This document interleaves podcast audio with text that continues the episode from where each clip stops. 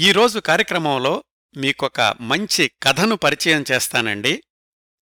ఇది అరవై ఐదు సంవత్సరాల క్రిందటి కథ.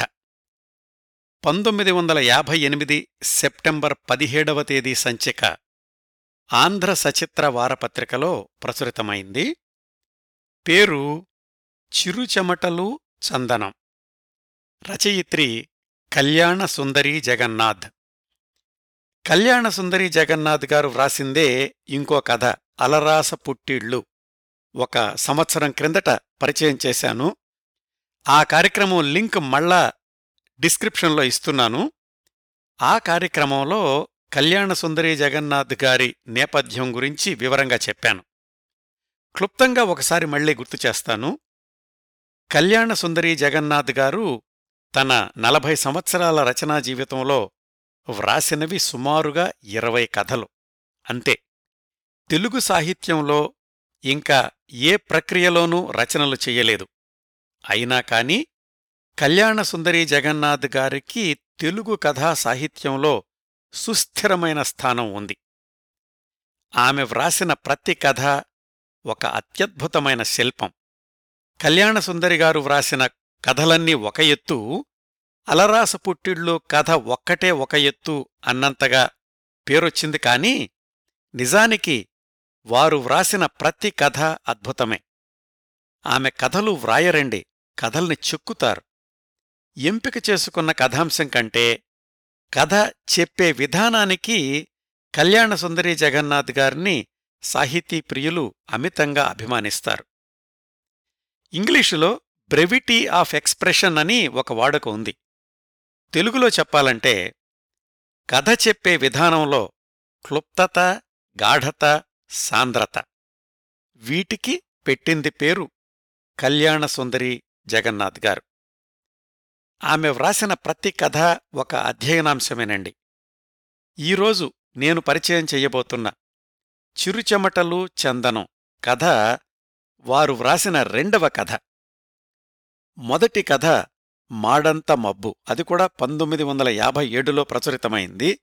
ఆ మరుసటి సంవత్సరం పంతొమ్మిది వందల యాభై ఎనిమిదిలో ప్రచురితమైన వారి కథ ఈ చిరుచెమటలు చందనం. ఇది చాలా చిన్న కథ ఐదారు పేజీలు మించి ఉండదు. కథలోకి వెళ్ళబోయే ముందు మరొక్కసారి గుర్తు చేస్తున్నానండి. ఇది అరవై ఐదు సంవత్సరాల క్రిందటి కథ కాబట్టి ఆ కోణంలో ఆ ప్రమాణాలతో ఆ వాతావరణాన్ని అన్వయించుకుని అర్థం చేసుకోవాలి. ఎప్పట్లాగానే ఈ కథని చదవడం కాకుండా ముందుగా కథంతా మామూలు శైలిలో చెప్పేసి ఆ తర్వాత రచయిత్రి గారి ప్రతిభకు దర్పణాలుగా ఈ కథలోని కొన్ని సన్నివేశాలు చదివి విశ్లేషిస్తాను. చిరుచెమటలు చందనం. కళ్యాణ సుందరి జగన్నాథ్ గారు వ్రాసిన చాలా కథల్లాగానే పల్లెటూరి నేపథ్యంలో సాగుతుంది. ఆరు దశాబ్దాల క్రిందటి పల్లెటూరి వాతావరణం ఆ కాలంలోని మానవ సంబంధాలు ఆవేశాలు ఆప్యాయతలు శత్రుత్వాలు ఇలాంటివి తెలుసుకోవడానికి ఇదిగో ఇప్పుడు మనం వినబోతున్న కథల్లాంటివి ఉపయోగపడతాయి. ఈ కథలో ఒక ప్రధాన పాత్ర అలివేలు. అలివేలు పెళ్ళి రేపు జరగబోతోంది. ఈ రాత్రి ఒక్కర్తే గుడికి వెళ్ళాలనుకుంటోంది అది కూడా ఎవ్వరికీ తెలియకుండా. అలా ఎవరికీ తెలియకుండా ఎప్పుడూ ఒక్కర్తే బయటకు వెళ్ళింది లేదు. అయినా కాని ఈ రాత్రి వెళ్ళి తీరాలి అనుకుంటోంది. ఇల్లంతా పెళ్ళి సందడిగా ఉంది. పగలు పడిన అకాల వర్షానికి రాత్రంతా ఒక్కగా ఉంది. బహుశా చిరు చెమటలకి ఆ వాతావరణం కారణమేమో? రేపు పెళ్ళి పెట్టుకుని ఇవ్వాళ రాత్రి అలివేలు ఒక్కర్తే అది కూడా ఎవ్వరికీ తెలియకుండా గుడికి వెళ్ళాలి అని ఎందుకు అనుకుంటోంది? అది ఈ కథలోని మొదటి భాగంలో రచయిత్రి పొదిగినటువంటి ఉత్కంఠ. ఈ ఒక్క సన్నివేశంతో మొదటి భాగం ముగిసింది. సహజంగానే చదువుతున్న పాఠకుడికి అలివేలు ఎందుకలాగా ఒక్కరితే గుడికి వెళ్ళాలనుకుంటోంది అన్న ప్రశ్న ఉదయిస్తుంది. అదే కథను ముందుకు చదివిస్తుంది. రెండో భాగం నుంచి దాదాపు చివరి వరకు గతంలోని కథ అంటే ఫ్లాష్ బ్యాక్. మళ్ళా చివర్లో ఈ మొదటి సన్నివేశానికి కొనసాగింపు అలాగే కథకి ముగింపు ఉంటాయి. ఫ్లాష్ బ్యాక్ ఏంటంటే ఆ పల్లెటూళ్ళలో అలివేలు ఒక మోతుబరి రైతు కూతురు. తనకి ఆ ఊళ్ళో ఉన్న ఒకే ఒక్క స్నేహితురాలు జానకి. జానకికి ఒక అన్నయ్య పేరు సత్యం. సత్యం తల్లిదండ్రులకి చివరి మగ సంతానం అవడంతోటి వాళ్ళమ్మ చాలా గారావంగా పెంచింది. సత్యం కూడా చిన్నప్పటినుంచి ఏదైనా తాను నిజం అని నమ్మితే ఎవ్వరు చెప్పినా వినేవాడు కాదు. ఒకసారి స్కూల్లో వాళ్ళ మాస్టారు పన్నెండు సంఖ్య వ్రాయరా అంటే పదకొండు వ్రాశాడు. ఇదే పన్నెండు అని మాస్టారుతో వివాదానికి దిగాడు. పక్కనున్న కుర్రాడు చెప్తున్నాడు అరే అది పదకొండురా పన్నెండు కాదు నువ్వు రాసింది అని. అయినాగాని సత్యం వినలేదు. ఇదే పన్నెండు అంటాడు. మాస్టారుతోటి నాలుగు దెబ్బలు తిని చదువు మానేశాడు. కొంచెం పొలం ఉంటే వ్యవసాయం చేసుకుంటున్నాడు. అలివేలు మిత్రురాలు జానకి జానకి అన్న సత్యం వీళ్ళ ముగ్గురూ కలిసి చిన్నప్పటినుంచి పెరిగారు. ఆ క్రమంలో అలివేలుకి సత్యంకి మధ్య చనువు పెరిగింది ప్రేమగా మారింది. అయితే అరవై ఐదు సంవత్సరాల క్రిందటి పల్లెటూరి ప్రేమలో అంటే అవ్యక్తానుభూతులేనండి. అలివేలు సత్యం వాళ్ళిద్దరి మధ్య ఈ భావం ఎలా పెంపొందిందంటే రచయిత్రి మూడు నాలుగు సంఘటనల్లో చెప్తారు. ఇవి కూడా పేరాలకు పేరాలు వ్రాయరండి. అతి తక్కువ వాక్యాల్లో ఎంతో కథ చెప్పేస్తారు. మొదటి సంఘటన. చాలా చిన్న వయసులో జానకి చేతిలో ముళ్ళు విరిగితే అలివేలు సుతారంగా తీసేసింది. ఒక్కసారి చురుక్కుమనేటంతగా. ఆ చురుక్కుమన్నందుకే జానకి రాకాసి వదిన అంది నవ్వుతూ. సత్యం పక్కనే ఉన్నాడు. జానకి అలివేలుని వదిన అనడంతో అలివేలు సత్యంల మధ్య ఇది అని చెప్పరాని భావం ఒకటి మొదలైంది. రెండో సంఘటన. వాళ్ళ ఊరి పక్కనే రామిలేరు దాటడానికి జానకి అలివేలు ఇబ్బంది పడుతుంటే సత్యం తన చెల్లెల్ని ఎత్తుకుని ఏరు దాటించాడు. అవతలి గట్టనే ఉండిపోయిన అలివేలును కూడా అలాగే ఏరు దాటించాడు. ఇది వాళ్ళిద్దరి మధ్య సాన్నిహిత్యం పెరగడానికి మరొక సంఘటన. ఇంకో సంఘటన. వాళ్ళ ఊరి మధ్య జువ్వి చెట్టుకి కట్టిన ఉయ్యాల అందరూ ఊగుతుంటే అలివేలు కూడా అక్కడికెళ్ళింది అలివేలు వద్దంటున్నా గాని ఎవరో గట్టిగా ఊపారు. తట్టుకోలేక ఏడ్చి మొత్తుకుని ఉయ్యాల దిగేసింది. దూరాన్నుంచి ఇదంతా చూస్తున్న సత్యం గబగబా వచ్చి ఎందుకలాగా అలివేలుని అంత గట్టిగా ఊపారు? అని అదిలిచ్చాడు. సత్యంకి అలివేలు మీద ప్రత్యేకమైన ఆసక్తి ఉంది అనడానికి ఈ సంఘటన ఇంకొక ఉదాహరణగా చెప్తారు రచయిత్రి. ఈ విధంగా అలివేలు సత్యం వాళ్ళిద్దరి మధ్య చనువు పెరుగుతూ ఉంటే అలివేలు తండ్రికి సత్యం అంటే అసలు ఇష్టం ఉండదు. కారణం సత్యం కూలివాళ్ళంటే జాలిపడుతూ ఉంటాడు. వాళ్ళకి సహాయం చేయాలని చూస్తాడు. సత్యం అలాగా కూలివాళ్ళని నెత్తికెక్కించుకుంటే రేపు తనని కూడా ఎదిరిస్తారేమోనని అలివేలు తండ్రి భయం. అందుకని సత్యం అంటే ఇష్టం ఉండదు. ఈ ఇష్టం లేకపోవడానికి కూడా ఒకటి రెండు సంఘటనలు జరుగుతాయి. కూతురు అలివేలుకి సంబంధాలు వెతకడం మొదలుపెట్టాడు తండ్రి. తన చెల్లెలు జానకి దగ్గరకొచ్చిన అలివేలుని సూటిగా అడిగేశాడు సత్యం. మీ నాన్న నీకు ఉన్నవాళ్ళ సంబంధం చూస్తున్నట్ట కదా? ఏం మీకు పొలం బాగానే ఉంది కదా? అని. పాపం ఆ అమ్మాయి ఏం చెబుతుంది? సత్యం అంటే ఇష్టం కాని తండ్రిని ఎదిరించలేదు. నాకు తెలవదు అంది. ఇలాగా వాళ్ళ మధ్య మూగప్రేమ కొనసాగుతూ ఉండగా సత్యానికి ఆ ఊరి జమీందారు గారు రంగారావు గారితో పరిచయం ఏర్పడింది. ఆ జమీందారు సత్యాన్ని కాంగ్రెస్ పార్టీలో చేరమన్నాడు. అది తెలుసుకున్న అలివేలు అదేమిటి? కాంగ్రెస్లో నీకు ఉద్యోగం వస్తుందా? నువ్వేం చదువుకోలేదు కదా? అంది.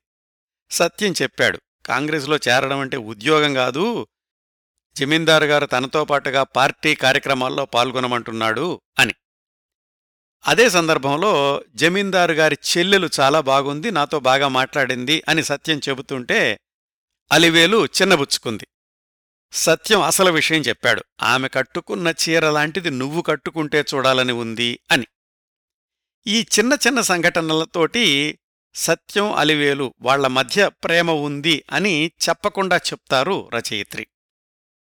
ఇటువైపు అలివేలు తండ్రి తనకి సంబంధాలు చూడడం ముమ్మరం చేశాడు. అలివేలు సత్యంతోటి మీ వాళ్ళని మా నాన్నతో మాట్లాడమని చెప్పు అంది. అంటే సత్యం అన్నాడు మీ నాన్నకి నేనంటే ఇష్టం లేదు మా వాళ్ళు అడిగినా వినడు అన్నాడు. అలివేలుకి ఈ సమస్యని ఎలా పరిష్కరించాలో తెలియలేదు. అటు సత్యమంటేనేమో ఇష్టం ఇటు తండ్రిని ఎదిరించలేదు. చివరికి అలివేలు తండ్రి అలివేలుకి ఒక సంబంధాన్ని ఖాయం చేశాడు. అలివేలు ఎదురు చెప్పలేకపోయింది తండ్రికి. అటువైపు సత్యం ఒకరోజు వడదెబ్బ తగిలి జ్వరం వచ్చి సీరియస్ అయింది. ఇటు అలివేలు పెళ్ళి కార్యక్రమాలు మొదలయ్యాయి. జ్వరంతోనే ఒకరోజు సత్యం అలివేలును కలుసుకుని జమీందారు గారితో చెప్పిస్తాన్లే మీ నాన్నకి అన్నాడు. అయితే సత్యం జ్వరం మరింత ప్రమాదకరంగా మారింది. ఇటు అలివేలు పెళ్ళి దగ్గరకొచ్చేసింది. ఇదంతా ఫ్లాష్ బ్యాక్. అయితే మళ్ళీ వర్తమానానికొస్తే అదుగో అలా జ్వరంతో బాధపడుతున్న సత్యం ఆరోగ్యవంతుడు కావాలి అని గుడి చుట్టూ ప్రదక్షిణలు చెయ్యడానికి నిశ్చయించుకుంది అలివేలు పెళ్ళికూతురుగా ఉండి కూడా. మర్నాడు పెళ్ళి పెట్టుకుని మరి. అది సత్యం మీద అలివేలుకున్న అభిమానం. సత్యంతోటి పెళ్ళి అసంభవం అని తెలిసి కూడా సత్యం ఆరోగ్యం కోసం తాను ప్రార్థించాలని ఎవరూ చూడకుండా రాత్రిపూట గుడికెళ్ళింది అలివేలు. వెళ్ళి ప్రదక్షిణలు చేసింది. పెళ్ళి పందిట్లో హడావిడి పెరిగింది. ఆ రాత్రి సత్యం వాళ్ళ పాలేరు అలివేలు వాళ్ళ పాలేరుతోటి సత్యానికి జ్వరం తగ్గింది అని చెప్తుంటే విన్నటువంటి అలివేలు తృప్తిగా ఊపిరి పీల్చుకుంది. పెళ్ళి కూతురుగా ఎవరితోనో రేపు పెళ్ళి జరుగుతోంది అని తెలిసి కూడా. ఇంకా చివర్లో రెండే రెండు వాక్యాలతోటి ఈ కథని ముగిస్తారండి రచయిత్రి. చూడండి ఏం రాశారు. అలివేలు కదిలింది. పల్చని చీరలోనుంచి నెల వెలుగులో మసకగా మెరిశాయి మెళ్ళో మంగళసూత్రాలు. చెమ్మగిల్లిన కన్నుల మల్లే. చెమ్మగిల్లిన కన్నుల్లాగా మంగళసూత్రాలు మెరిశాయట. అంటే ఏం జరిగింది? రాత్రి గుడికెళ్ళింది. సత్యం కోసం ప్రదక్షిణలు చేసింది. ఆయన ఆరోగ్యం బావుండాలని మర్నాడు పెళ్ళి జరిగింది. ఇక్కడ ఒక అనుమానం రావచ్చు. రచయిత్రి ఈ వాక్యాల్ని చాలా గుంభనగా వ్రాశారు. మంగళసూత్రాలు మెరిశాయి అంటే పెళ్ళైపోయిందనే కదా? ఎవరితోటి? సత్యంతో అయితే కాదు అనుకోవాలి.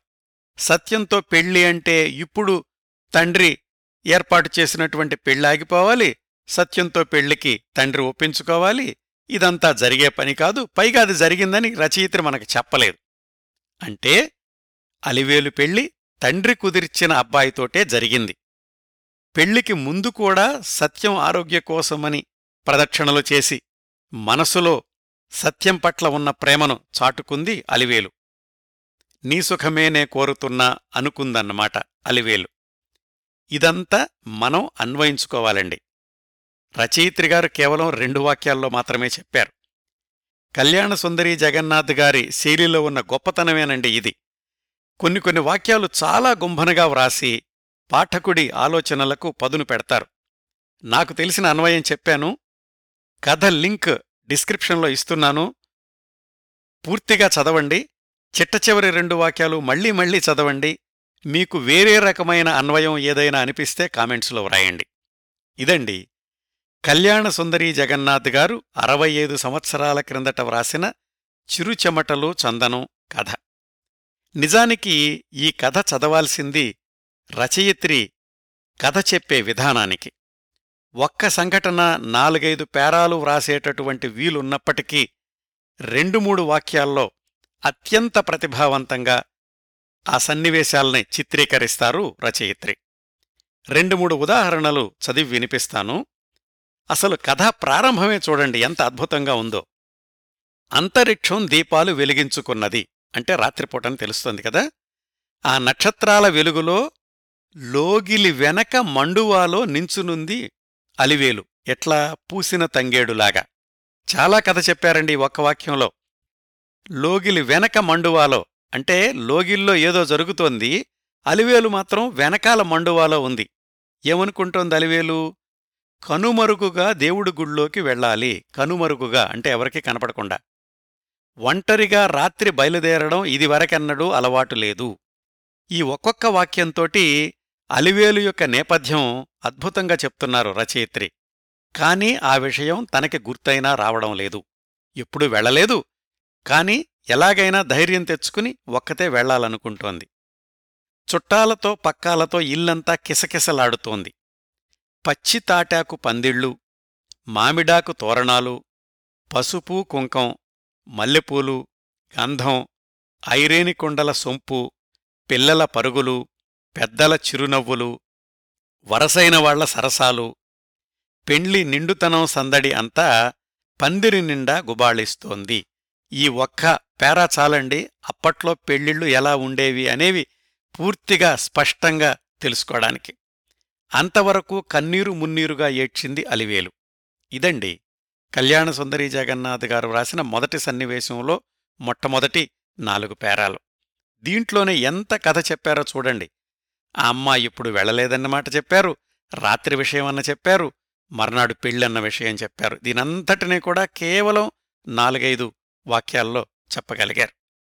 మరొక ఉదాహరణ. కళ్యాణ సుందరి జగన్నాథ్ గారి గుంభనగా వాక్యాలు వ్రాస్తారు అనడానికి. సత్యాన్ని వాళ్ళమ్మ ఎలా పెంచింది అని చెప్తూ కంచాన పాలు అంచున వెన్న పెట్టి పెంచింది. ఆ ఒక్క వాక్యం చాలండి. ఎంత గారాభంగా చూసిందనడానికి. కంచంలోనేమో పాలు పోసిందట. పాలల్లో ఎలాగో వెన్న ఉంటుంది కదా అది కాకుండా మళ్ళా పక్కన వెన్న పెట్టిందట. అంత ప్రేమగా ఉండేది సత్యం అంటే తన తల్లి. కంచాన పాలు అంచున వెన్న పెట్టి పెంచింది సత్యాన్ని వాళ్ళమ్మ. కడసారపు కొడుకు. అతను ఆడిందాట పాడింది పాట. కడసారపు అంటే చిట్ట చివరి కొడుకు అని మగ సంతానంలో. మరొక ఉదాహరణ చెప్తాను. సత్యం అంటే అలివేలు తండ్రికి కోపం అని చెప్పాను కదా అలాగ ఒకటి రెండు సంఘటనల వల్ల ఈ సంఘటన మొత్తం చదువుతాను తర్వాత చెప్తాను. దీనిలో ఎంత కథ చెప్పారో రచయిత్రి. వీడి కొండ్రెంత వీడి బ్రతుకెంత మరి రెండెకరాలంటే వీణ్ణి పట్టపగ్గాలుండేవి కావు సుమా అంటూ ఇంటికొచ్చాడు అలివేలు తండ్రి రమణయ్య గారు. ఎవరు? అంది భార్య. సీతప్పగారి సత్యం.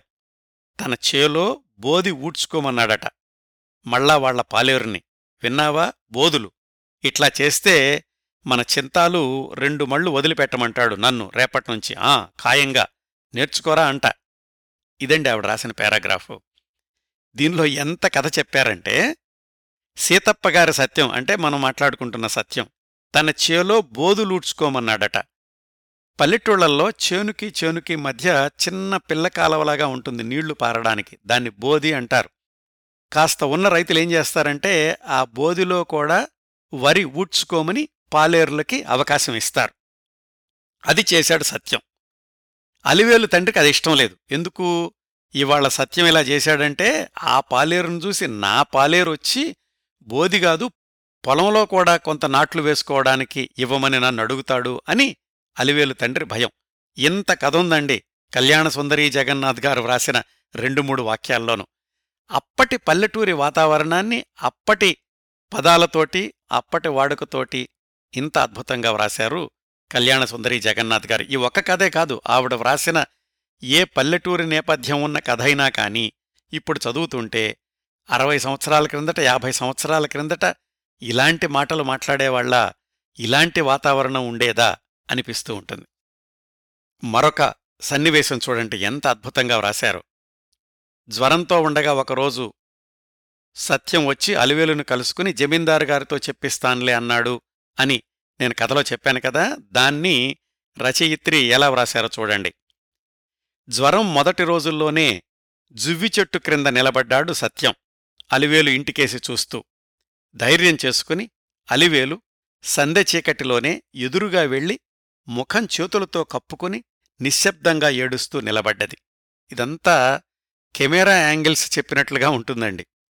అప్పుడు సత్యం అన్నాడు నేను ఆలోచించాను భయపడొద్దు నేను జమీందారు గారితో మీ బాబుకి చెప్పిస్తాను నా కంఠంలో ఊపిరున్నంత వరకు ఆ పెళ్ళి జరగనివ్వనులే రేపే రంగారావు గారితో మాట్లాడతాను అన్నాడు నీరసంగా.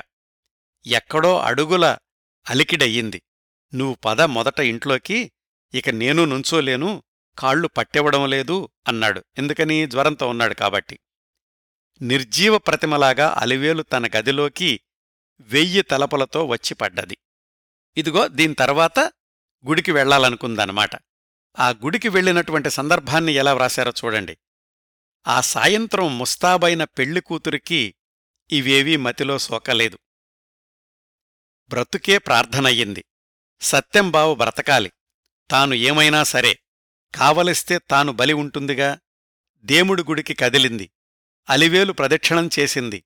పరమాణువులోనూ బ్రహ్మాండంలోనూ ఉన్న కదలిక ప్రదక్షిణం.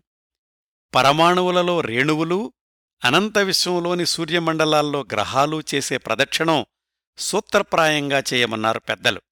అలవాటుగా గుడి చుట్టూ తిరిగింది అలివేలు దండం పెట్టింది ఏడ్చింది సత్యం బ్రతకాలి. ఇదిగో దీని తర్వాత ఇంటికొచ్చేశాక వాళ్ళ పాలేరు వీళ్ళ పాలేరుతో చెబుతుంటే సత్యానికి జ్వరం తగ్గింది అని తెలిసిందనుకోండి. అదిగో చిట్ట చివరి వాక్యాలు. అలివేలు కదిలింది. పల్చని చీరలో నుంచి నెలవెలుగులో మసకగా మెరిశాయి మెళ్ళో మంగళసూత్రాలు. చెమ్మగిల్లిన కన్నుల మల్లే అని. మీరు చదవండి. కళ్యాణసుందరి జగన్నాథ్ గారి కథ. చిరుచెమటలు చందనం. కథ చదవాలి అన్న ఆసక్తిని మీలో కలిగించగలిగితే నా కార్యక్రమం సఫలమైనట్లుగా భావిస్తాను. ఈ కథని ఇంతటితో ముగిస్తానండి. ఈ కార్యక్రమాలను ఆదరించి అభిమానిస్తున్న శ్రోతలందరకు హృదయపూర్వకంగా కృతజ్ఞతలు తెలియచేస్తున్నాను మళ్ళీ వారం మరొక మంచి కార్యక్రమంతో కలుసుకుందాం. అంతవరకు నవ్వుతూ ఉండండి. మీ నవ్వులు పది మందికి పంచండి. ప్రస్తుతానికి మీ దగ్గర సెలవు తీసుకుంటోంది. సదా మీ ఆదరాభిమానాలను కోరుకునే మీ కిరణ్ ప్రభ.